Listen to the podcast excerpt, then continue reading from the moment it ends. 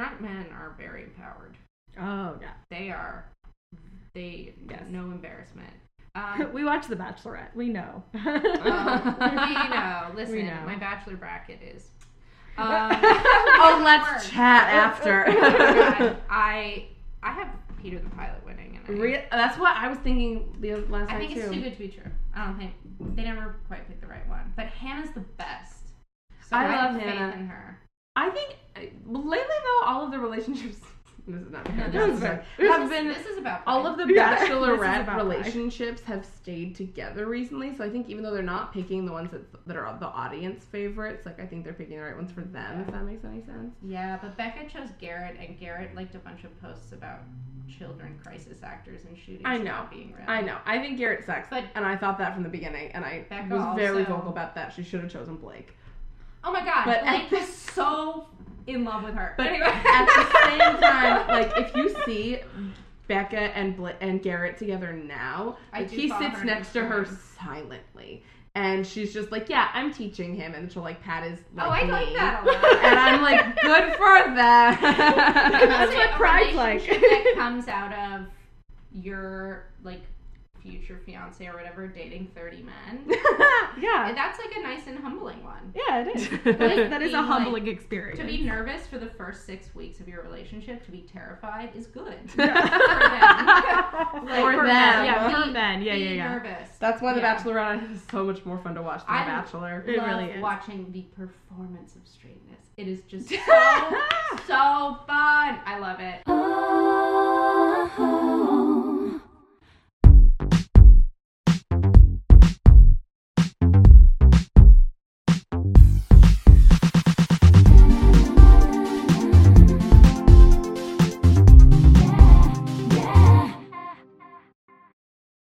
Should we get started? Yeah, let's get started. Oh yeah. Sure. All right. Hi, everybody. Welcome back to You Know What I've Been Wondering. I'm Sarah. I'm Jane. This is our friend Layton. Hello. She's here to talk with us about Jane's topic, which is going to be really exciting. I love Um, having to do no research. I know you get to sit back this time because last time I got to sit back, but you're still going to contribute. Of course. You're still going to provide some jokes.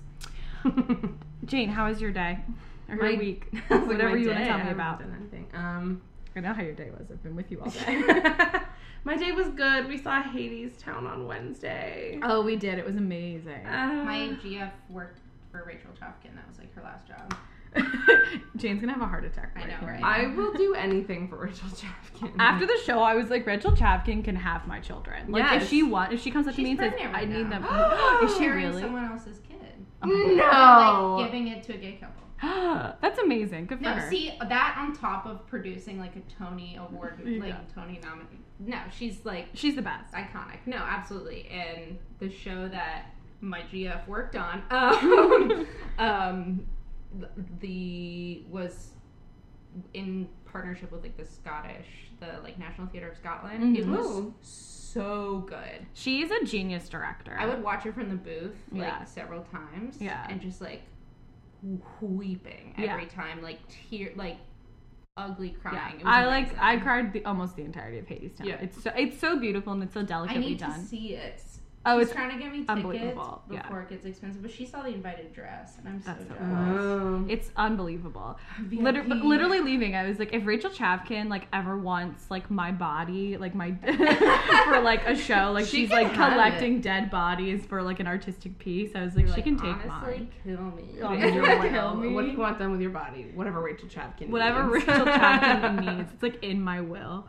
Um, she's yeah, she's pretty amazing. I was pretty reserved when I saw that it was about Eurydice again Mhm. because well one I was in Eurydice so I'm Oh, sick of it right. and then I was Mm. like why are there all I don't like Greek stuff I don't know why Oh. Oh, I love Greek stuff. it has to be really specific but I can tell that the way I will feel this sh- about the show probably be an exception yeah, it's I so can tell It's so beautifully done, and even though yes, it is about Orpheus and Eurydice, I think they have a lot of interesting takes on it. I think Yeah. it's also a lot more about Hades and Persephone sick um, than I Which I expected know it to be. about like and their story, which is super interesting too. So it's almost like you get two myths in one, which Yeah. I like. Yeah. and like the cast is so small compared to Great Comet, which was a huge cast. I was expecting it to be a similar thing. It's like, oh, there's tons of people and they're all doing crazy stuff. No, the ensemble is like five people. Yeah, it's Or like six people. five person ensemble, three uses four main characters. So it's like eleven people in the cast. Right. And That's it's amazing. hot. I love that. Yeah, it's super cool. That was the highlight of my week too.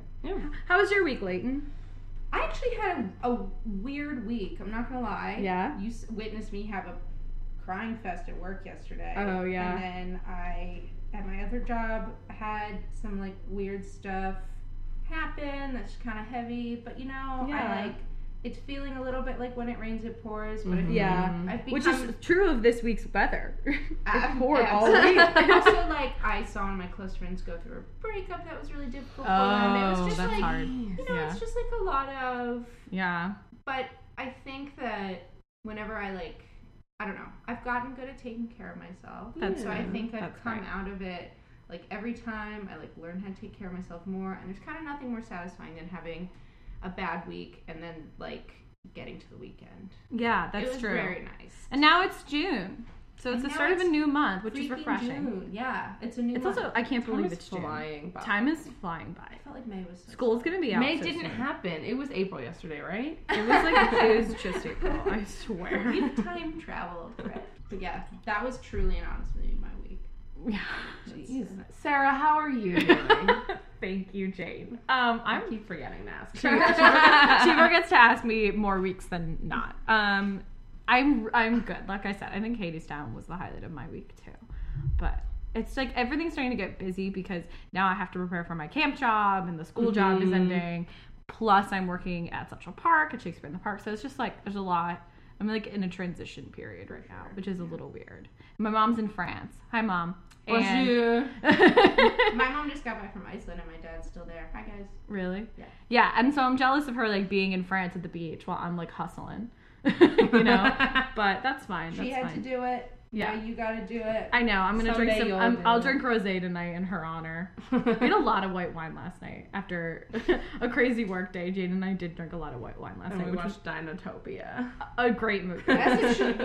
yeah. so that was like a nice Friday night activity. It was. I went to happy hour and like when I'm stressed and then I have a drink, it gets me drunk really way too fast. Oh, mm-hmm. yeah, yeah, so yeah. all of a sudden I was like, "Hello," and I was like talking too loud and Yeah, just yeah, being yeah, a mess. Yeah, I also ate a lot of tacos last night too. I kind of brushed over that in my mind that I ate six tacos last night, but that's fine. It's the perfect amount. It wa- it really was. They were so good, and there's something so amazing about making them yourself and then eating the meal that you made. Like Yeah. Mhm. it feels so good. Like Do you have HelloFresh? mhm.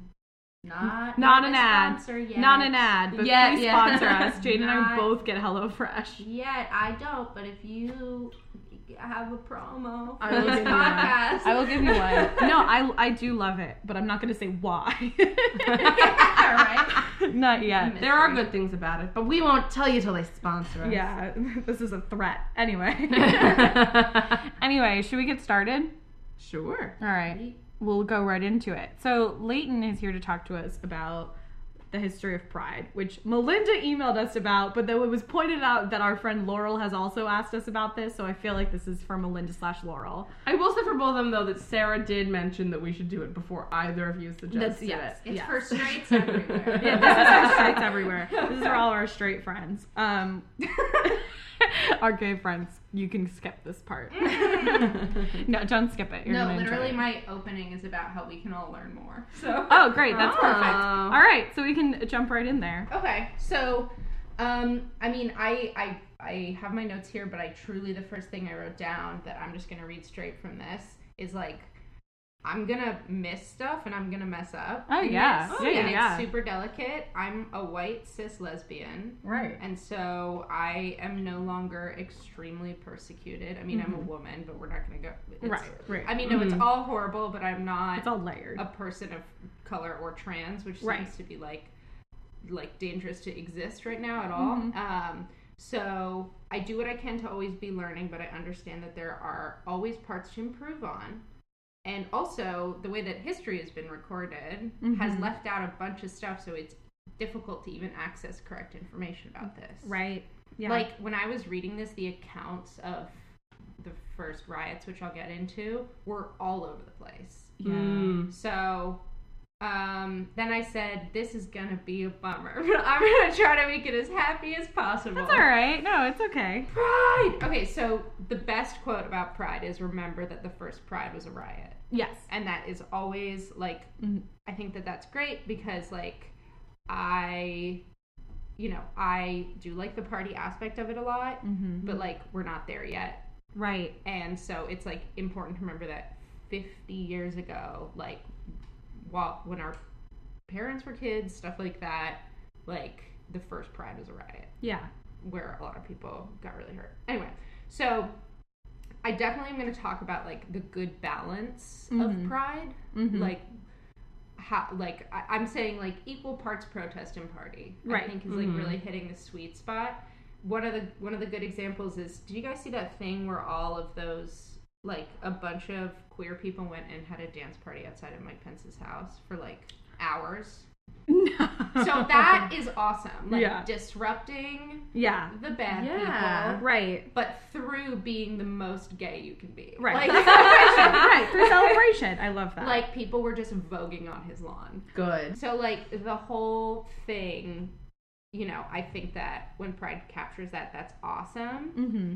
Um, and it takes a lot of derogatory things and turns them on their head. Probably most queer people have been called too much. I've been told to like tone down my gay, Right. Like, you know, Mhm. things like that. So I feel like it kind of is like turning up the volume on like a culture, like makes it hateful people really uncomfortable, Right. You know, and Yeah. well, uh, also to be honest, made me uncomfortable at 1st Mhm. Like, I was, I like definitely was uncomfortable by the idea that I was going to be something other than normal. Uh, But yeah. it's like Mhm. being like taking not normal and Mhm. making it way more fun than normal. Right. It is. yeah. Um, but it's important to recognize that there are a lot of people, specifically trans folks, that don't feel ready to have a party. And like don't feel like they feel like that it maybe trivializes it. And so Mm, everyone is like in a really different position in terms of pride. Right. That's fair. I think overall, regardless of like what you identify as, it's just important to remember how it started. Yeah. And also that it's not done at all. Yeah. Mhm. Definitely. Like I think about yeah, like I don't know, I think a thing we all learned from the election is that stuff can move backwards. Right. It turns out. yeah, and also just because you know we have marriage equality in America, that doesn't mean there are still many countries in which many forms of homosexuality are legal. Like you can doesn't mean we can't the care. trans ban in the military. Right, Mhm. Which like I mean, I think about that a lot and just about how like it's just about some people having less rights than others. Just Right. fundamentally. yeah, And like and not being respected as people. Yeah. Yeah. Because my whole thing too with marriage is like, I think marriage is messed up in a lot of ways, Right. obviously. Yeah, But it was just this idea that like I couldn't have that. Yeah. That made me really obsessed with it when I was little. Because yeah, I was definitely. like, okay, like, Yeah. like why can people have this thing that yeah, that you can't. I arbitrarily can't? Yeah. It is arbitrary. It's absolutely arbitrary. so I cried a lot when it was Mhm. legalized, Mhm. but less because I was like, now I can get married, but Net was like, I have this I thing that the everyone right else to. yeah, I just Yeah. have like a right that I didn't have before. Yeah. Right. And so basically, going back in history, um, the first like underground gay society that I knew about was mostly for gay men called the Mattachine Club. Have you guys heard of that? No. No. It started in Chicago. Um, it was one of the first, but not like the first. And they kind of would meet like underground, literally. I learned about it from this this very short-lived show called the Playboy Club that I loved personally. I remember when that was on. I didn't watch it. Okay, but- people thought that it was like degrading to women, but I was like, no, this there were women where their best option was to be a Playboy bunny, and like you can't Mm. erase the fact that that happened. So why not make a show educating about it? I learned so much about the first like black Playboy bunny Wow. to be on the cover. Like there was also like they really wove a lot of really important LGBT history into it. That's so cool. So I was like, yeah, you're right. It it sucks, but like it happened. So Right. we should Learn about it. Talk learn about, about it. it. Mhm. Yeah. And I was like, I know it's upsetting to see that every single woman in this show has to wear a leotard and nothing else. Yeah. but that's what the deal was. Right. you Yeah. know? So, anyway, I will always vouch for the Playboy Club. Um, Great. it had like half a season. Okay, anyway. Um, I was just thinking about Reese Witherspoon and Legally Blonde in that scene where she shows up in the like bunny outfit. Oh, yeah. And then it's like, are you calling Gloria Steinem a skank? my first true love was Reese Witherspoon. Aww. because she's stunning. because she's I wanted her to just take care of me, but also date me. It was confusing. um, so, and they kind of came out from like being underground, the Mattachine Mhm. folks, um, in protest of Cuban prison work camps only Oh. for homosexuals. And when I say, okay, by the way, when I say homosexuals, it, that makes me feel weird. Um, That's fine. But I mean, I Yeah, know it's fine, but like say. that's how it was talked about very medically. Yeah. Yeah. Yeah. Yeah, Yeah. And I've copied and pasted a lot of this. So, That's fine. um, but but Pride, as we know it, was started in New York in 1969. So this is the 50th anniversary. Yay. So much happened in 1969. And it's not only we're do, we're also hosting World Pride here, which is like a big. Um, it's not just it's not just called World Pride for like arbit- arbitrary reasons. World Pride is an event that um, is an organization, and they pick a different country to have a World Pride every few years. Yeah, and New York had to apply to have World Pride here, and they were like, "It's going to be the 50th anniversary of Stonewall. Like, we want it to be." Is Yeah. that like World Pride. so normal now Pride? Like the it's different than like normal pride. okay. Yeah, it's different. This is like World Pride's an organization, and so NY or NYU, New York City had to apply to have World Pride in New York. Where was it um, when they said it's not every year. They've Oh. had like five of them every like four or five years. All the glitter. Yeah, because the point is, is that it like is supposed to not only drive people from that city to go, but people from all over the world Yeah. to say like this year this place is a host site for Pride everywhere, I like that. which I is like cool. That a lot. So New York City had to apply and like I also just like like the idea that if you're from a country where it's not okay, you Right. Can, like that makes me sad. Have like one day. Yeah, I know people. I know people for who are from countries that it's illegal. I know someone from Egypt who moved here because it's illegal in Egypt. Um, yeah. There was a one of the pieces that I worked on for Full Frontal was about this journalist Masha Gessen, who I Mhm. think is now genderqueer. I Oh. could be wrong about that, but being like a queer journalist in Russia literally had a hit Oh. out on them and had to get like like was woken up in the middle of the night and like rushed into like a plane and wow, can never go back. that's crazy. I think honestly mostly for their journalism, but also they were like very yeah, like I am a queer, like Right, you know. right, right, right. okay, Wow. we haven't even begun. Okay. Yeah. um. So, have you guys ever been to Stonewall? Since we live in, No. I have. I've been. I haven't been inside. I've It's fun. I've passed it, but I have not been inside because it's right by NYU. Yeah. Yeah. It's a fun time. I went in there. It's like multi-level club. Mm-hmm. It's Oh. like I wish it were bigger. Mhm. I know I say multi-level, but still, like I, It's small. It's it's like pretty small, especially in the ground floor. When you come in, Mhm. it's more like a bar bar, and then you go upstairs and it's like a club. Um, and I had a lot of fun there, and I did get stuck in the line with someone who was having a bad time on a drug. Oh. but that's not the fault of Stonewall. yeah, it's not. it is not. um, and it's like yeah, it's like really cool that it's still there and that you can pass it, and that it's it is a, like considered a like protected landmark as That's well cool. and so is like the square right in front of it. Yeah. Um, but yeah, so what the Stonewall Inn used to be was like a safe space for the LGBT community, and also with the community that was essentially one and the same was like homeless youth. Oh. So that was like a Mhm. really big overlap. Yeah. Most, I mean, because definitely if you are found out to be queer, immediately kicked out of the house. Yeah, so it was like literally housing Mm. folks. So it was like Wow. a safe space slash homeless shelter kind of place, like all that. Mm. Right. So it was a real like safe haven for and, and like something definitely to stress is that like Pride has had a history of being pretty white, but like Mhm. this was mostly people of color Right. Yeah. that were homeless, that were, you know, like Yeah.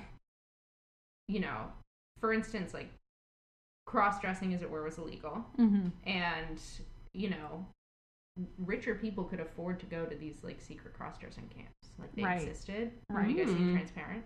Yes. Yes. Yeah, yeah, yeah. It's in Transparent. Yeah. I need to watch that. yeah. But like something I've learned from working at um, Trevor, I work at the Trevor Project, is that like for trans people, a lot of the time, and not not everyone, obviously, everyone's experience is really different.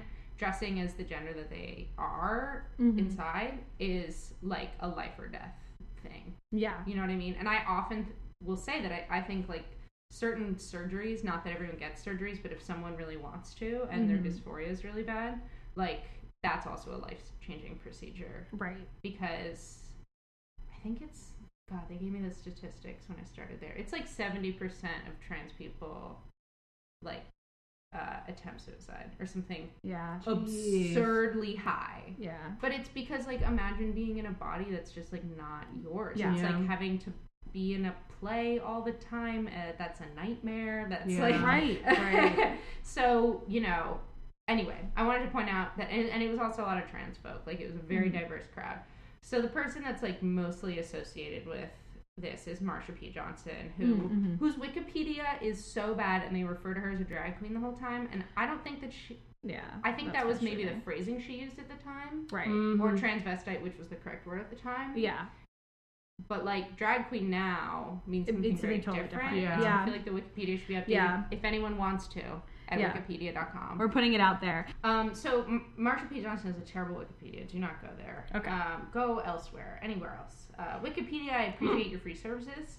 But- but get your stuff together on Marsha P. Johnson. Yeah. So she was she was the bomb.com. She would come in from New Jersey, um, and like as dressed as traditionally men do, and then would put on as soon as she got into New York, put on her wig and her dress and her heels and Love like that. live her true life. Love that Um. And in New York in the 70s, which sounds like, or 69, the single most terrifying place in the world. Right. Mhm. So scary. Anyway, and after everything was Stonewall, which I'm going to go over, she started something called STAR, which was the street, at the time transvestite, but I'll say trans street trans action revolutionaries with um, another trans woman, Sylvia Rivera. Mm-hmm. Um, that basically was like continuing what Stonewall had been doing Great. with Mm. getting youth off the street Yeah. uh, specifically trans youth.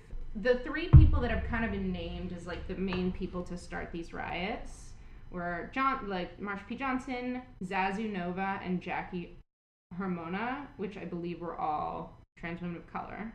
Um, but the accounts of what happened are really different, and there's like a Oh. story that goes around that says that those three started it, but Marsha P. Johnson has said herself that she didn't arrive until two in the morning, and the ride started at 1.20, But she also just might be Mm. protecting herself, which would make Oh, sense. Yeah. So, but there's this like story that Marsha P. Johnson threw a shot glass at the mirror Mm. and uh, yelled, "I got my civil rights." Mm. So, which is like maybe like a glorified story, but I love the idea of the whole fight starting with like, and they call it like the shot glass heard around the world or something. Yeah. Which like I think is like symbolically really beautiful, but we don't know if that you know Yeah. True, happened. Is she one of the two women who are getting statues? Have you seen Yes, that? she's one of the two that Yeah, aren't yeah. getting statues. Thank God. Mhm. If, if either of them are be? ugly, I'm gonna freak out. They better Oh. be getting the best. I like, are they going to be in front of Stonewall in that park? that's I right think there? in that mo- that Yeah. little tiny Aw. square, yeah, Christopher Square. which is great. Yeah. Um, so at the time, Stonewall Island was owned by the mafia, What? right? Wait, what? I think that a lot of like fringe underground bars were. Oh my So it's being owned and run by the mafia. But what Which mafia? it, it just said the There's more mafia, than one. Yeah, the Yeah. Italian, the Russian, the Irish, Irish, It prob- Macedonian, I'm gonna- like if name it's a West country. Village, I'm going to guess that it was the Italian mafia Okay, great. because I think that they were the most. The Godfather. Uh, yeah, I think it was the Godfather.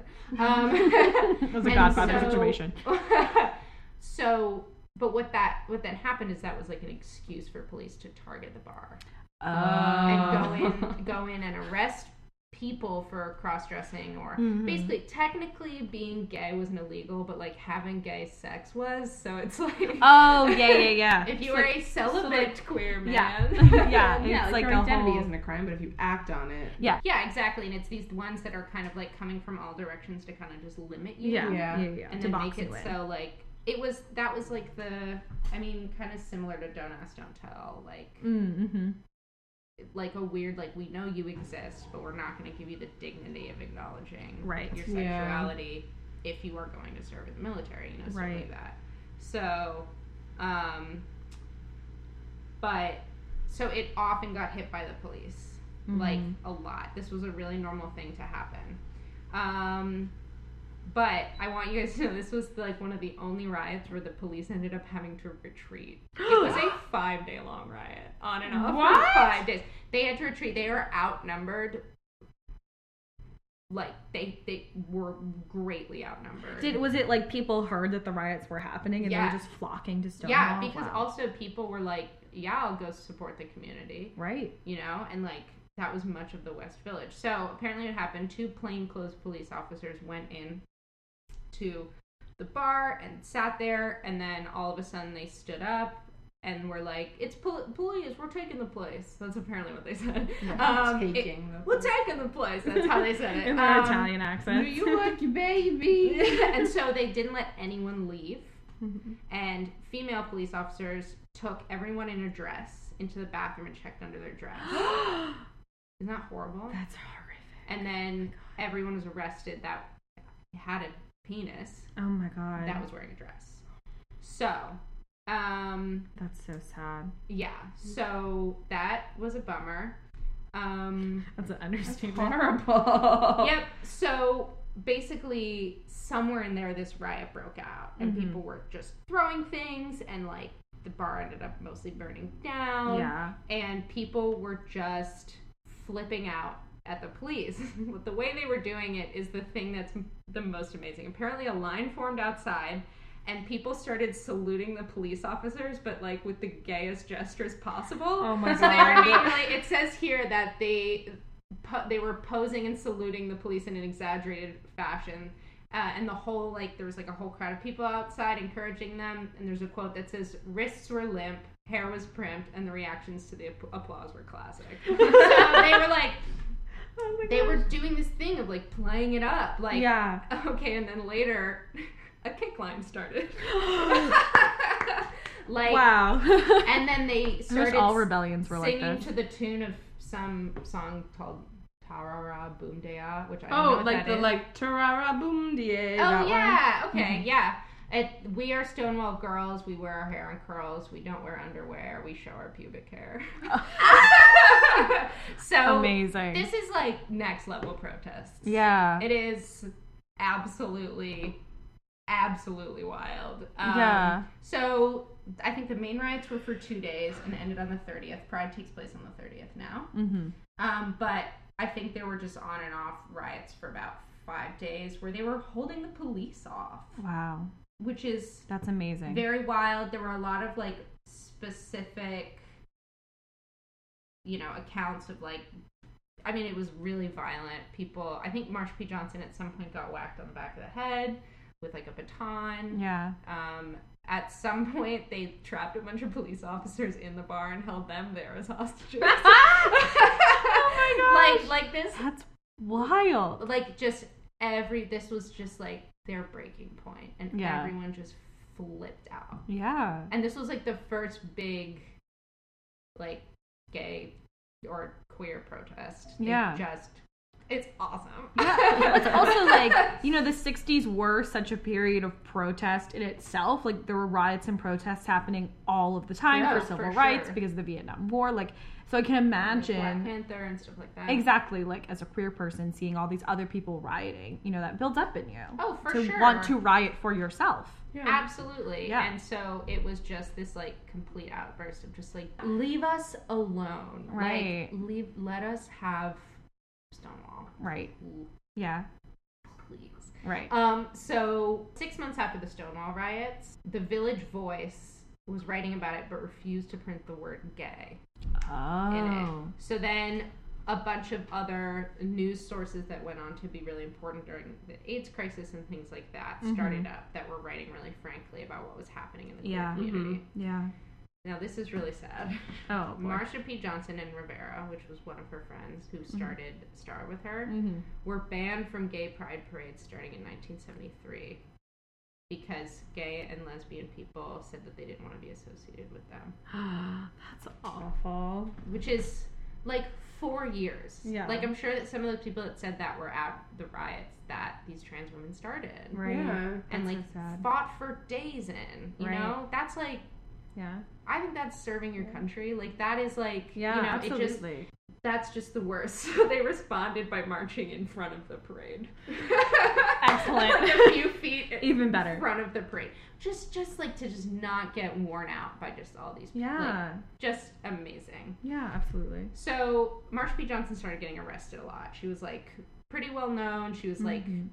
Activist, artist, all this stuff, Yeah. performer. She did perform drag, but I also Mhm. know that, you know, she based on everything is referred to as a trans woman. Um so she was having to work as a sex worker to make ends meet. Right. Um, she was confronted by police officers for quote unquote hustling in the street. And when they apprehended her, she hit them with her handbag that had bricks in it. Did she just carry around bricks? yeah, because it was unsafe to be her. Yeah. Good for her. You know what I mean? That's a legal weapon. That's a daily workout. That is, I that is know. what I was supposed to Oh be my like. She carrying around very a strong arms. Good Yeah. for her. Um, and it, the reason that she was currently uh, doing a lot of sex work was to get enough money for her husband's tombstone. Oh. But so since tr- trans people nor gay marriage were recognized in the United States. Right. um, it like the trial went really did not go in her favor at all, Right. Because she, you, she had no rights, and then also Johnson said to the, and apparently her husband was killed by the police. She said pigs killed him. So this is just all horrible. So then she went to prison. Yeah. Then she eventually got changed to a women's prison for the end of her sentence, which is good. wow, that is So- Something. good. Yeah, I know. Yeah. So, um, shortly after the 1992 Pride Parade, Johnson's body was discovered floating in the Hudson River. They deemed it a suicide, but the back of her head had been hit, There's no way. which is the craziest thing I've ever heard. What the hell? You can't That's not You can't kill yourself that it. way. Yeah. like, You just can't. unless. I don't oh know. Oh my God, Throw that's a so brick sad. up in the air I was gonna say, you need to have like- a- You'd need to have a real elaborate Rube Goldberg machine. yeah. it. I was just That's so sad. so. Have it has it since been changed? Yeah. To a homicide? Okay. Basically, it reopened in 2012 as a homicide. Oh. So it has been reopened. I don't know if it's currently being investigated, Right. but the case has been reopened, That's nice. which is great. Yeah. Um, but also they think they know who did it. So Whoa. yeah. Um, Murder. roller coaster. according to Sylvia Rivera, who again was her closest friend. Yeah. Um, Is that the other woman that's getting the statue? I think so. Yeah. um, basically Rivera and Johnson had decided they had made a pact to cross the River Jordan, which was the Hudson, but is Mhm. also referred to when you're dying crossing the Jordan. Mhm. Um, together, so I think they actually made a suicide pact Oh. if things got worse. yeah. And so, why would she do it now? yeah. Why would she do Do it what I alone? mean? Yeah. So, according to a neighbor, uh, a neighbor saw a resident fighting with Johnson on July 4th in 92, and during the fight, he used a homophobic slur and then later bragged to someone at a bar that he killed a drag queen named Marsha. oh my god. Right? Yeah. So, he did it. Yeah, he There did you it. go. Open and So shut. he did it. Great. Yeah, and then the Not way they great. worded it in this article, they were like, he didn't make it to the police to tell them. And I was like, what? No, he's just not telling anyone. Like, Yeah. like, don't act like, Oh like my gosh. he d- ran out of time. Yeah. Um, You're right. they did close all of 7th Avenue for her funeral as her ashes were spread down the Hudson. Oh, that's like really lovely. Very That's beautiful. so sad. So that's basically the beginning of Pride and the person who Yeah. is credited for starting Pride. Yeah. Um, and you know, I'm sure there are many other people that were involved that have not gotten the platform that they deserve.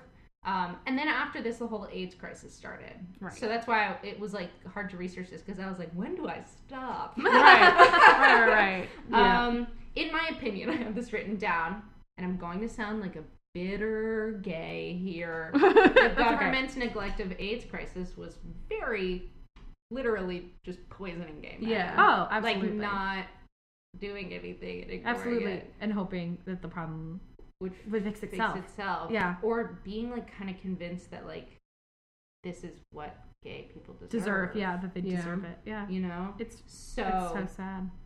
So then that happened after this, Mhm. uh, which is awful, and A lot now of we're people here. Died. Yeah. uh, bink, bink, bink. So, I, as I said before, I was talking about now. That's I'm done with my history thing. I have like a few little notes to say. Let me know if I'm running too long. no, you're doing great. So, as I talked about before, did I? the the perfect I identify with this so yeah. much. Yeah. the perfect pride balance, as I said, is equal parts protest and party. Because the fight is not over by any means. Okay. Queer people are still second class citizens and are in danger in most of the country. Yes. Trans women are murdered all the time. But what is so special about the pride movement Mm-hmm. is that it's that it's about is being as extra as possible.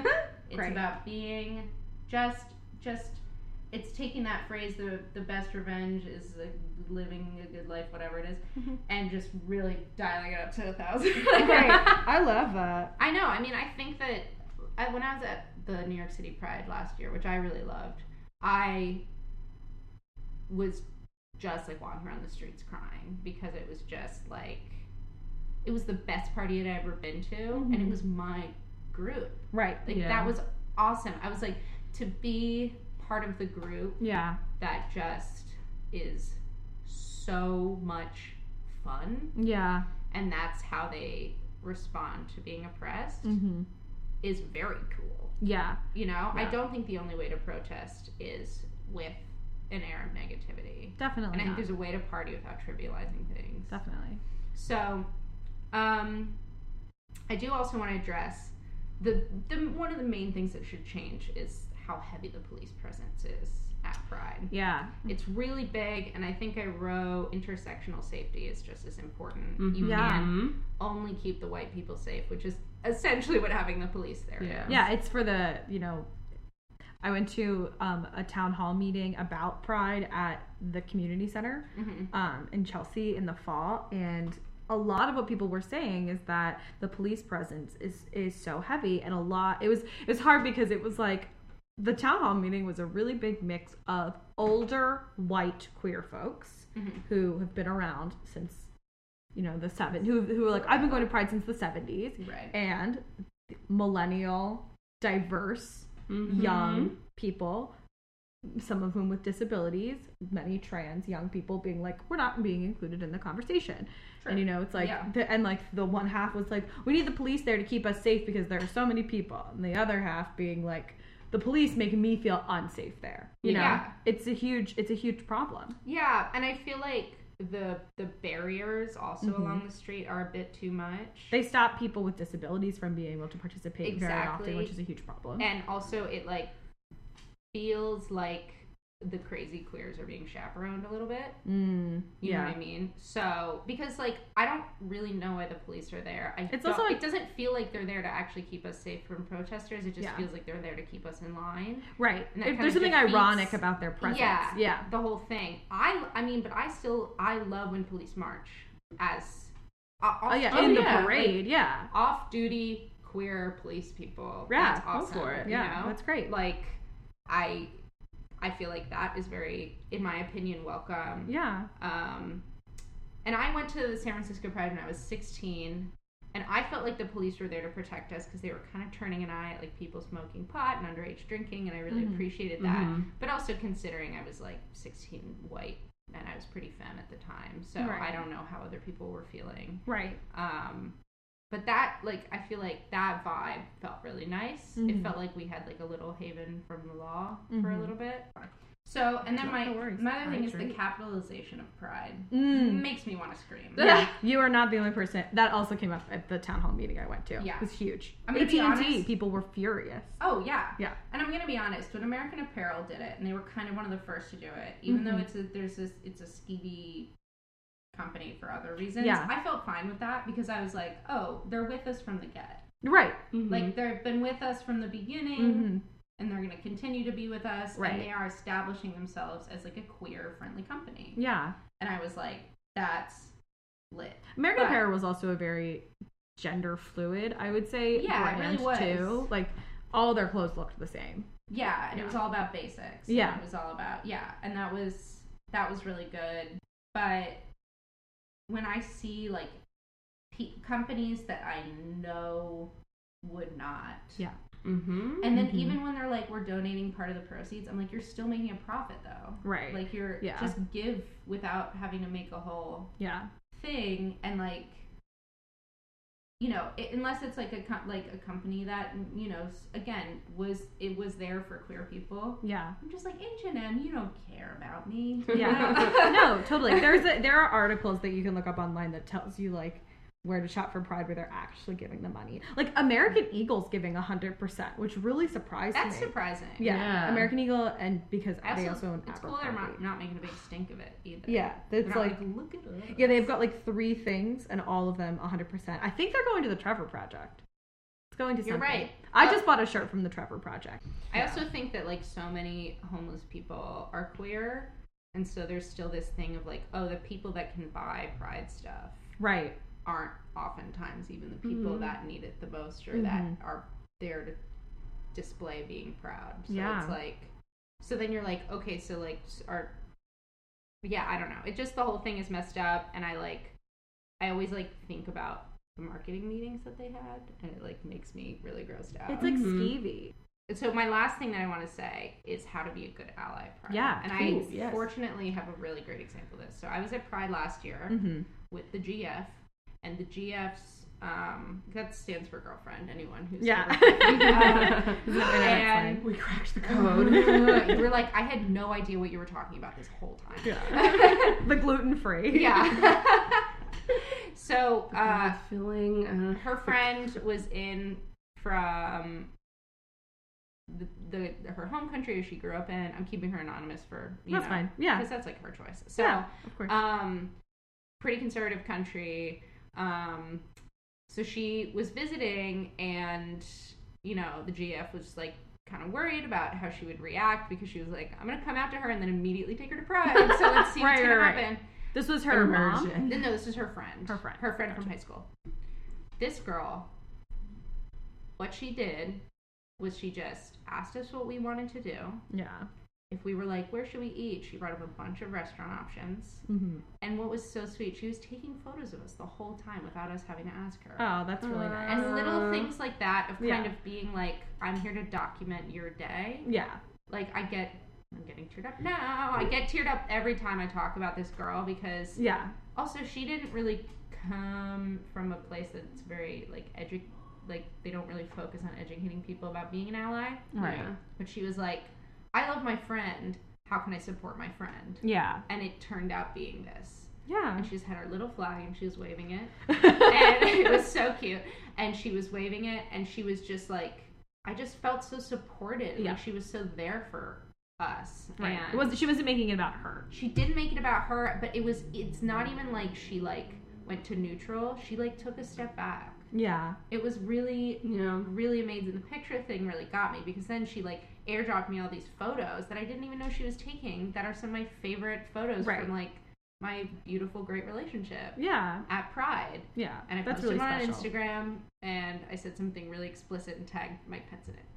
So there Yeah. you go. And like that balance. that balance. So I think that like the thing that I try to communicate to straight folks that go to Pride, I you know, people are split on this. I think straight folks can go to Pride. Mhm. But it's really it's Go for the right reason. Yeah. but and go with a queer person.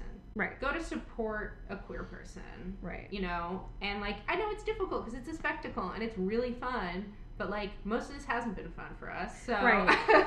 Right. and it's been dope for straight people so um so I wrote this. I'll see if it's worded well. So every other space, for the most part, even in New York, is for straight people. Yeah. It's like it does feel like being outside of the human experience and like watching it from behind a plexiglass sometimes. I get really I get really anxious when I'm in clubs that aren't explicitly queer because I feel like I'm not part of the culture. Yeah. Um, I feel like I don't have a purpose there. Mm. I feel like um, the yeah the only reason and, and and like I hate not having the freedom to hit on people, flirt with people, court people, whatever, without having to ask them an uncomfortable question or Mm. I have to have like several conversations with them to find out. Right. You know? Mm-hmm. And it even gave me a complex that made me feel like I was really predatory. Mm. Like I I felt that way. And so I because you have to do a certain type of digging that is Yeah. uncomfortable. It's unnatural. Yeah, and Yeah. I felt like well, and then also separately, I felt like I was taking advantage of like the inherent like vulnerability of female friendships. Mm, If I mhm. ever had a crush on my friend, right. do you know what I mean? Yeah. Yeah. And didn't disclose her because I wasn't out. You know, like, Right. but like, what what was I supposed to do? You know, Right. So I think that it's just like it's about this idea of like imagine that you go through the world and most of it isn't relevant to you. Yeah, I just just yeah, most spaces aren't for me. In the same way that a lot of spaces aren't for women. Yeah. You know, Definitely. like there are times I'm sure that all of us in workspaces have felt really uncomfortable. Like, like most girls that I know of, they're a little Me Too thing. Um, I have often been in the room for theater. Me too. Mhm. Yeah, Yeah. that's all men all the time for theater, Yeah. and I think that like, yeah, it's just about. So I guess the only people that this is going to be really lost on are straight white cis men that are able-bodied.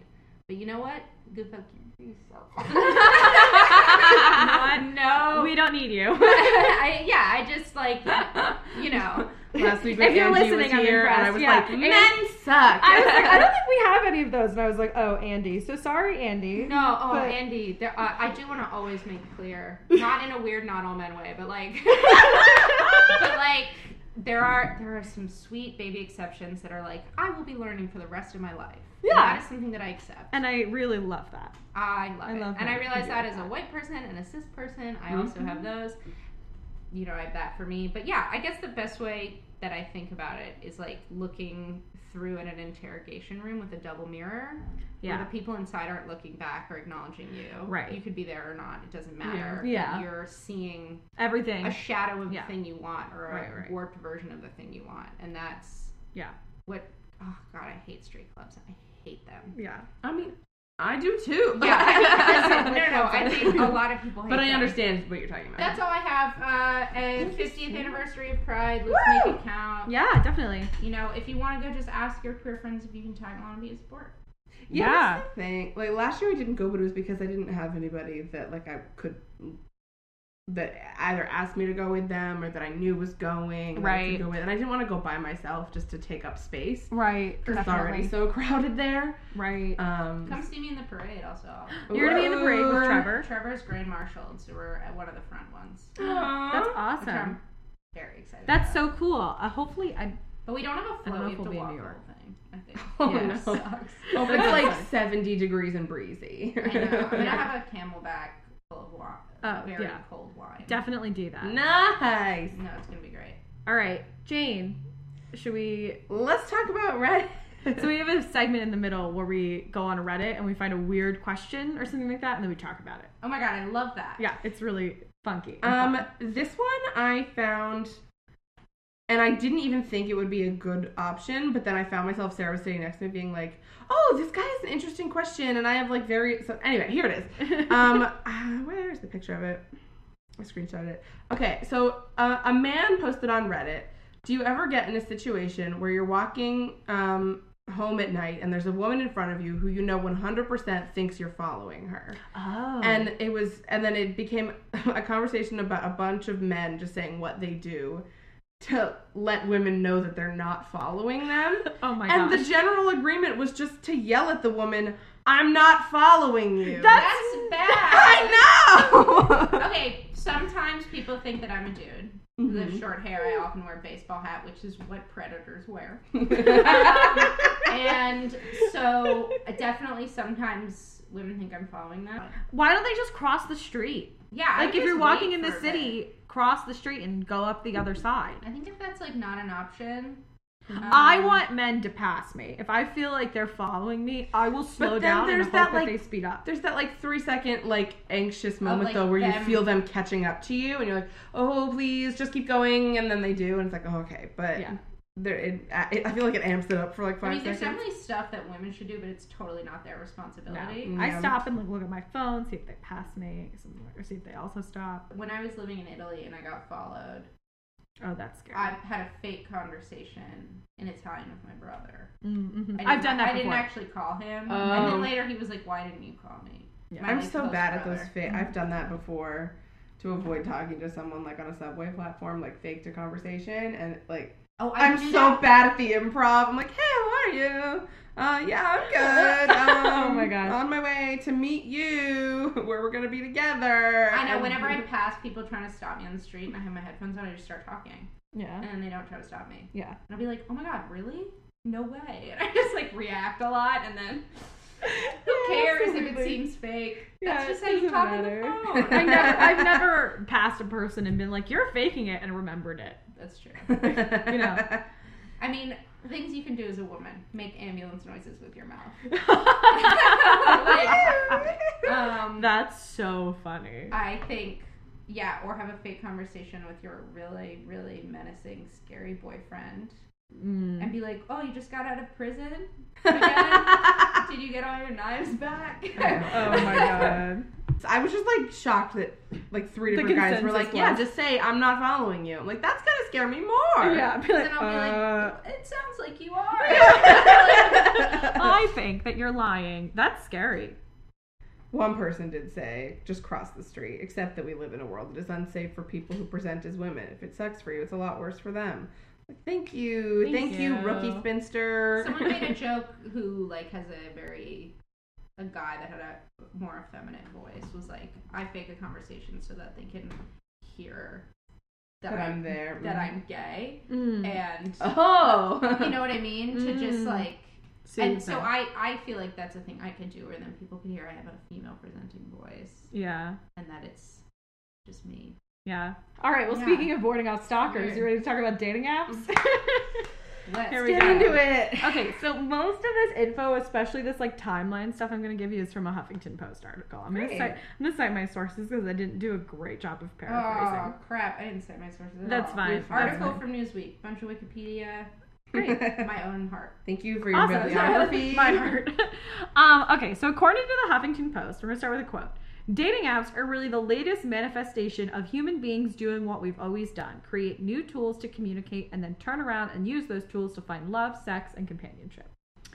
So, online dating goes all the way back to some of the earliest forms of mass communication, including carving on trees. That's not online. Wait, no, that sounds so. Yeah, that like literally putting just- out like a like an ad or a Lonely Hearts thing, but like on a tree. Yeah, it's like before the love. newspaper. before the newspaper, it's like you would write your name on a tree, and someone would come up and like respond. It's like long conversations you see in bathroom uh-huh. stalls. Yeah, I love those. But then how do you follow up. follow up? Yeah. You leave your address on the tree. It's dangerous. So the newspaper was invented in 1690, and ads for single people started appearing not too long after. By single people, I mean single men. Women, there's a whole drama with women posting Yeah. ads that I'll get to. So according to historian H.G. Cocks, which like wow, what a name. He should work in sex. Yeah, he should. Personal ads started appearing as early as 1695 from eligible English bachelors to find suitable wives. And one of the first was from a 30 year old man seeking, quote, some good young gentlewoman with a fortune of about 3,000 pounds. 3,000 pounds then is 300,000 pounds now. So this man was openly looking for a sugar mama. And I support him. I mean, I I, think that was that. half the game then. Yeah, half the game. Because you were either rich or like living in a sewer. Yeah. So this this is going to you're connect a lot to Leighton's actually. So Henry VIII was the king of England that officially made homosexuality illegal. What? Oh, And I was just supposed to be like my man. No, it's not your man. Shit. Um, He and it murdered Uh, people. uh, shoot. I don't think he's a good guy. No, he's No, not a good no, guy. that's. We've just been talking about him a lot. Um, And it remained illegal in England until 1967. which is a long time. Um, in the I wonder if they 1700s, just kind of forgot it was a law and then recently they're oh we should No, fix they that. people didn't. got arrested for Okay, it. okay, Yeah. okay. If, you- if they found like, no, they were persecuted for a very long Okay, time. okay, okay. Yeah, yeah, I but they would be charged. I think thinking. technically with sodomy, but yeah. hmm Yeah, like if they found pictures of you Mm. kissing a, another boy, right. yeah. So in the 1700s, personal ads were one of the only ways for gay people to meet discreetly. They would use code words, female names, and other signals to seek partners secretly and then meet up. Um, and do you know about Molly houses? No. Molly houses. There's a f- fantastic play by Mark Ravenhill called Molly, Mother Claps Molly House. Everyone go read it. Um, that's Molly houses were these places for um, trans and gay men or Trans trans women and gay, Gay men, men, yeah. to meet and it was like it would just be people who were like i support you in your community and they would have like back rooms where people could like meet have sex just talk um, in england in the 1700s That's very nice. during the restoration and after the restoration um, and there were a lot of police raids trying to get rid of all of them but that was also a really big thing in england too around the same time Cute. um, so the ads would be like meet me at this person's molly house at whatever and that's like a code name Mhm. One, I know that one of the code names is Nancy. Nancy. So now there's that podcast, Nancy. yeah was- Um, in 1727, Helen Morrison became the first woman to put an ad in the Lonely Hearts column, and the mayor committed her to an insane asylum for four weeks for expressing such illicit desire. that is so. It's grody. It's funny because it's been years and years. That's ridiculous. It's absolutely ridiculous. Are Like, you what- that poor woman? Four weeks in an insane asylum for being like, I would like a husband. Her thing was like, like I want to. I want. her sex. ad literally said, "I want someone to take care of me." It wasn't even kinky. Like, They can be. yeah. You can Well, make okay, it whatever. kinky, but Yeah, but it was. It was not. It yes. was not. Um, in the 1800s, aristocrats started using personal ads to fulfill their own odd desires. For example, a 70 year old baron in Munich posted an ad for a woman 16 to 20 with good feet and little teeth. No. No, wait, sorry, sorry. With good teeth and little feet. and they were sent somewhere. I wish it was little teeth. so. That's creepy. Good feet and little teeth. That would have. Ew. Okay. Oh, that's gross. In the mid 1800s, magazines, a bunch of like wedding magazines, started becoming very popular, and that like really pop- popularized and mainstreamed this idea of like weddings and matrimony. Mhm. Um, and so before the upper middle class really frowned upon personal ads, but because there was this new like wave and interest in courtship and marriage as a, as like a cultural activity, um, personal ads became a very It popular way to find love. It Oh, is. it's It's, a hobby. It's a literal hobby. it's a hobby. Um, but someone always has to ruin the fun. And in the late 1800s, con artists started to target personal ads as a way to scam vulnerable people like, who are like looking for love. Which I understand. I relate. I'm a vulnerable person. I thought you were saying I relate to the con man. no, no, no, no, no. The guy, like Um, the I guy The. Bachelor who showed up in a box labeled fragile. Yeah, I love that guy. I really relate. Um, and then per- so personal ads disappeared like almost overnight. And then in the early 20th century, personal ads regained popularity in poor rural area areas with very small populations because like they just didn't know how to meet people. This is like in the U.S., like in like Iowa, when there would be stretches of land and no one around, and everyone near you is related to you. So by the 1920s, there was less pressure to be married by 21. And following World War One, a lot of personal ads were soldiers asking for friends or pen pals, which broke my heart. Because all their friends were dead. exactly. So a bunch of people died in the War. in the war and then in the Great Depression. So then all the ads were just like, I'm lonely. so depressing. Um, in the 1960s, a surge of counterculture made people suspicious of personal ads again. So the gays started getting more powerful, you know. the gross gays. Yeah, and so the police were becoming very suspicious of the homosexual community and how they were using personal ads to Me meet up and everything. Um, so they would investigate the ads and like arrest people if they found And they something they go didn't like. undercover. Yeah. And like answer the ad. Yeah, exactly. Which is really sad. In 1965, Operation Operation Match, the first computer dating service. Operation Match. Yeah. It's like operation, but you find a boyfriend inside the person and not not the boyfriend. oh, I Um, was thinking of it like it's like a spy mission. Like It we're does- gonna go out and Oh, find yeah, that is- people's soulmates. I think that was their intention, like- Wait, together. it was a computer thing. Yeah, in the 60s. It cost three dollars. It was like you would go somewhere and that one place had a computer. It Got wasn't it. like you got on your per- your personal No, computers I, or anything. No, I know that laptops Yeah, weren't yeah, around yeah, until yeah. the 70s. I'm kidding. Yeah. until 1969. Yeah. everything happened. Um, so Operation Match was invented by a team of Harvard undergrads. It cost three dollars, and you would receive a list of potential partners, and then you would just have to go find them. I guess. it's on you after Just that. some names. Just some names. Just like eight John Smiths. Yeah. oh no. By the late 1990s, internet dating had totally exploded as like everyone started having computers. And then chat rooms, news groups, and even Craigslist all became popular forums to meet people. Hell yeah, Craigslist. Match.com was founded in 1995, and eHarmony was founded on August 22nd, 2000. Happy fifth birthday to me. They gave me Aw. eHarmony. Oh my gosh, For I my love fifth that. birthday. Um, in 2004, four more Harvard students, which like Harvard's killing the online dating game. Um, Well, I mean, Harvard is filled with a lot of people who spend a lot of time focusing specifically on studies, and maybe they're lonely now. yeah, really. Um, they You're launched like, a I web- spend all my time in the library, but when will I find love? Yeah, I just know a don't way. I know a way. They're gonna find it for themselves. They launched a website that would become OkCupid. Oh. I have Um, to pee, but keep talking. okay. Is that okay? Is Yeah, that a you weird just thing to do? no, you just go. No, You're gonna have to duck talking. under the thing. I'm not gonna keep Limbo. talking. Don't edit this out. Don't edit this out. All right, I won't. and wrap. Okay. So in 2007, um, online dating was the second highest paid online service. Um, that year, Scientific Match and Gene Partner also launched, which offered to find people mates based off of DNA, which is creepy. And I Oh, don't that's- like it. Ew, that's getting Very into eugenics. Yeah, I don't like it. I don't like it. Um, in 2012, psychologists analyzing online dating sites said that there was no way the compatibility algorithms work um, because there's no way to tell if a relationship will work or not prior to meeting, which is no fun at all. Um, but whatever. So they were kind they were like, this is a scam. Um, but dating apps themselves started with the gay community. Grindr and Scruff launched in 2009 2010 respectively, followed by Tinder in 2012, and all of these came out to the iPhone first, and then Tinder was available on all smartphones in 2013. Um, so all this is like very recent, considering you know the grand scheme of things. Online dating and like dating apps are very new to the table, considering Match has been around for almost 25 years.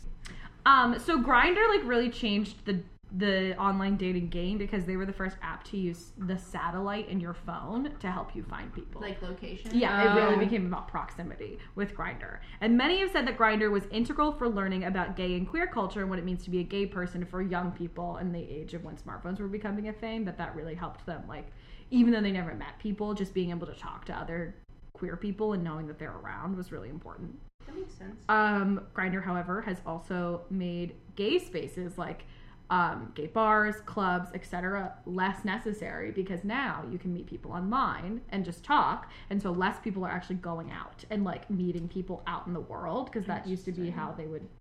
They would be like, "Oh, this is a gay bar, so I'm going to that bar to meet people," and now that's not so much happening because you can do it all online, which is interesting. It is an interesting, you know, cross Yeah. effect.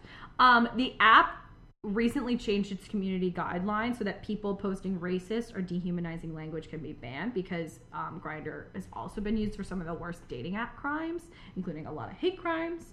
Um, that was what would make me so nervous about like our gay friends in college who would like be in the middle of the night would be like, I'm gonna go like meet a guy. And like, Yeah. you're gonna get murdered. it's scary. It's really scary because it's hard to tell. Uh, some people make fake accounts on Grindr just to target gay people. I I did interact with someone at work who that had happened to. It was It's like scary. lured into something. Also, it's really funny. One of my uh, I had to write pitches for a job recently, and one of the pitches for a story was um, how like still the, like a lot of gay people because of this are at higher risk because the internet is the only place where people in like r- more rural areas or not Oh. cities yeah. Like to find like apps things like that like Yeah. things that are higher risk situations Yeah, the definitely. scary scary internet is what i called it Yeah. Um, so Grindr did a campaign in 2018 called Kinder Grindr, which was based on fighting sexual racism, transphobia, and body shaming within the Grindr community because that was like a really big problem too. They also Is- do like a they have like a big thing with like categories on there. Mm, yeah. they'll be like bears only or like just Yeah. a lot of stuff that's like Mm. really really based on types and has nothing to do with Men do that on dating apps so often. They They'll be do like, if you're like this, swipe left. Like, Yeah. I don't. I only want this type of person. Yeah. And yes, like, like I probably like have certain types of people that I avoid, but Yeah. I So you're wouldn't. not, like, I wouldn't this make my bio be like, if you're like this, don't talk to me. Right. So this is a quote from the Atlantic. Um, the relationship economy has certainly changed in terms of how humans find and court their potential partners, but what people are looking for is largely the same as it ever was: companionship and/or sexual satisfaction. Meanwhile, the underlying challenges, the loneliness, the boredom, the roller coaster of hope and disappointment of being single and looking or single and looking for something haven't gone away. They've simply changed shape. So it's not that the bummer. it's not that the the wants of dating has changed at all. They just look different. But this like mm-hmm. people have been seeking out interactions in this sort of anon quote unquote anonymous way for a very long time. Um, critics of dating apps say that it's impersonal, while also there's more pressure because you have to make like a split decision about someone without actually knowing them. Um, and some say that Tinder encourages shallowness because they restrict the word count, so you can't get a serious sense of a person in their bio. And like, so the idea is that like you have to write something really short about yourself, which is very disingenuous, and so people don't take it seriously. Got it. Um, Mine at all, yeah. gay panic. That's it. Oh, help me write a bio after this. I realized that for some at some point in my dating app history, my bio got deleted, and I was like, all these people that are liking me are liking me solely on my pictures, and like, Yeah, but interesting. That's really hard because it's hard to tell on Tinder. Also, you know, there's people who are there because they are seriously seeking a relationship, and there are people that are just there like Exactly. around. So it's really hard. Um, it's very very hard. A study in 2017 showed that the primary motive for using Tinder was just because it's popular. Like 48% were like, I have Tinder downloaded because everybody else does. Um, 8.9% said they used it because they wanted to find a relationship, and only 5.1% said they were looking to just hook up. So that's nice. Only 5%. I feel like That's not real. I feel like some of the people are forty lying. nine percent are lying there, and like some of Maybe them we aren't don't know. We don't know. Yeah. According to a recent YouGov study, 29% of people who use dating apps called it shallow and dangerous. 26% called it exhausting. 20% call, only 20% called it helpful, and only 17% called it romantic. So they don't have a great array. Here's the thing, though. I feel like dating romantic. in other forms also is like twenty nine percent shallow and Right? No, Like- you're right. Some No, people like, just hate dating dangerous and dating. Dating can also just suck. Like, you can also just hate dating. I hate dating. approach Yeah. like anytime I've ever gotten approached at a bar, Mhm. I'm immediately like, nope, this is too weird. This is not worth Yeah. it. This Right. is not. Do you know what I mean? Yeah. The fact that you saw me, and, and like, no shame on people that do me that way. I, I do think that's great, and I applaud you. But I was also just like, you just saw. Mm, I just feel weird. You, I mean, you were watching me for a bit. Yeah. and Yeah. Like It's I hard. It's it's really The hard because it doesn't feel natural. It never feels natural. meeting someone at a small party. Yeah. That you have mutual friends with. Yeah. That is my relationship. Right. Everyone just set your friends up. Yeah, truly. Yeah, truly. That's still the number one re That's number one way that people meet, meeting through mutual Good. friends. It's, Perfect. It's still the number one. like, so that's uh, nice. yeah, you there may be drama when y'all break up, but it's keeping life exciting. Yeah, keep keep life interesting. Um, here are some stats from 2016. The average smartphone user spends 21 minutes a day on Instagram and 77 minutes on Tinder.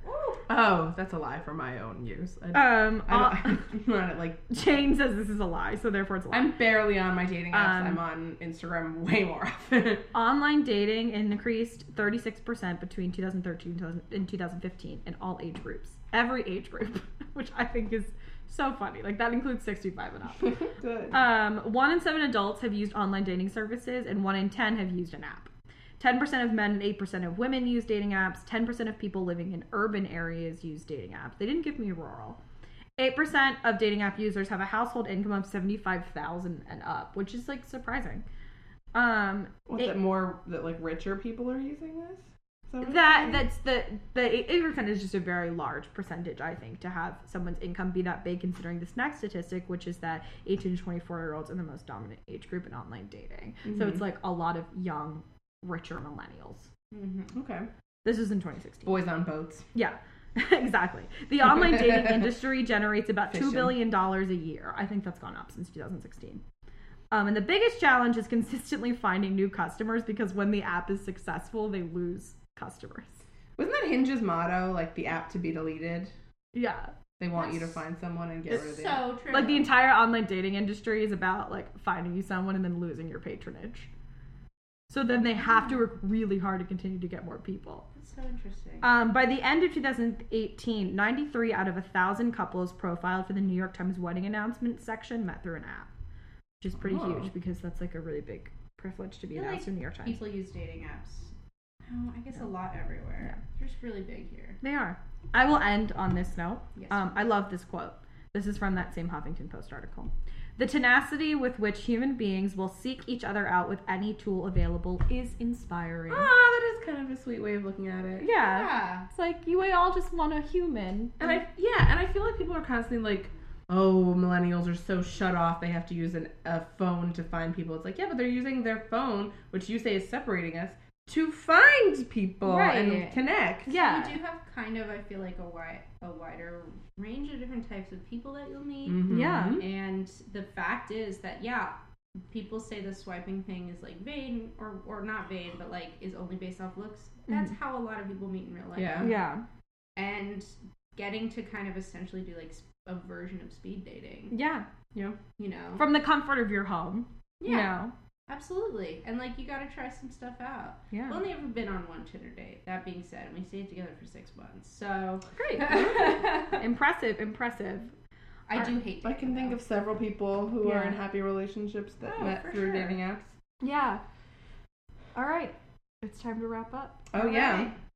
Thank you so much for listening. Um, Leighton, do you want to plug your show? Yeah, I'll plug my show. Um, so I work on a podcast called Gay Future. It was best described by one of my coworkers as a high concept podcast. And that is the perfect way to describe it. It's like a story inside of a story. We got nominated for a Webby. It was really exciting. Super we did not cool. win it. The, that freaking Wolverine podcast beat us out. Whatever. Um, and so yeah, Listen uh, to it. Listen to it. Season one is out now. We're working on season two currently. Um, there will be a season two. I've listened to the first episode. It's very funny. Sweet. Really cool sound effects. Yeah. which oh I'm into. sound design's insane. Yeah. And then High quality.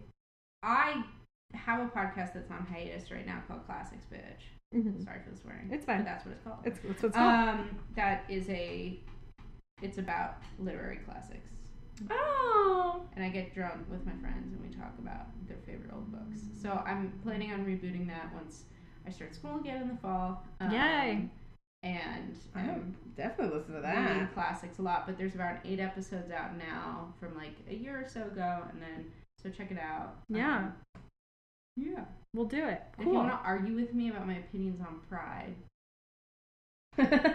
my Twitter handle is at your mom's house with underscores between every word. So I don't follow you on Twitter. That's so funny. and it's great. You are. Obviously. Your mom's house. Okay, cool. Your mom's house. I love that. All right. Thank you so much for listening. Thank you so much. yeah, you can find us on Instagram, Twitter, and Facebook at YKWIBW Podcast. You can check out our website, wondering.com. I don't know if I'll have any photos to post this week. I found a cool infographic. I'll post that. Just like a picture of the pride flag. I'll post. then, I'll like, post a photo of. Mar- of Marsha P. Johnson because she's an icon and she deserves it. Um, so yeah, check out our website. Um, you can donate to us on Patreon if you like what you're listening to. We'll give you a gift. Um, it might be Pride themed. I realize that I'm constantly doing things that no one will know. yeah, she'll like shimmy. like she'll like she'll be saying these things while I'm sitting here like shimmying my shoulders or like she'll say something shocking and I'm sitting here silently with my mouth like agaped and I'll, Yeah. like it's because you're also Jane also has a YouTube series, so you're used to reacting for the camera for that. And here it's like, no, you need to vocalize how you're feeling. Um, you can find us on Apple Podcasts, Stitcher, Spotify, everywhere you get your podcasts. And finally, if you have something that you've been wondering, please email us. I've been wondering podcast at gmail.com. This week we had a we had a listener request, which is very fun. So yeah, send it to us and we'll do some more. you just sounded very like Canadian. Oh, I did. You're like So- so. Sarah, you know Yes. what I've been wondering? What have you been wondering? Um, in all this talk of love and relationships today, Oh, boy. um, and also last night when we were watching Dinotopia, I feel like we touched on this. We were Oh. debating which of the two brothers we were more attracted to. I want you to get into this is also technically a listener request because our darling friend Taylor requested this a long time ago. Oh. I want you to get into some neuroscience. Oh no.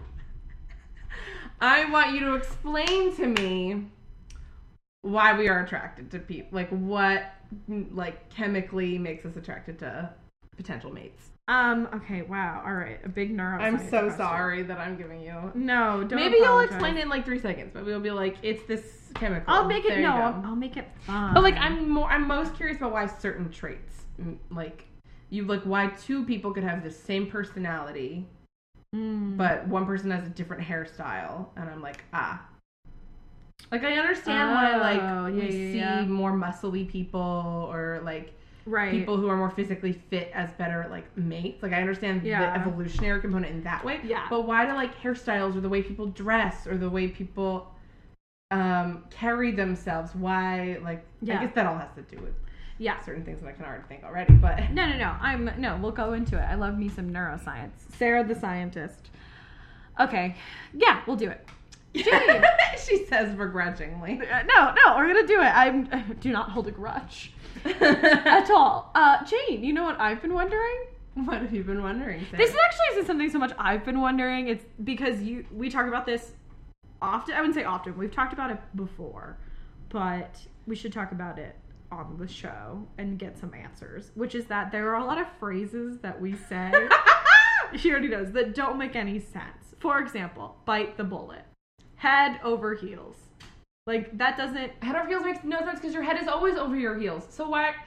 Uh. yeah, no, you're right. You're right. So I want you to think up. You can you can take the reins on this one. Okay. Think up some phrases that don't make sense and explain to me where they come from. Okay. I definitely want to know about bite the bullet and head over heels.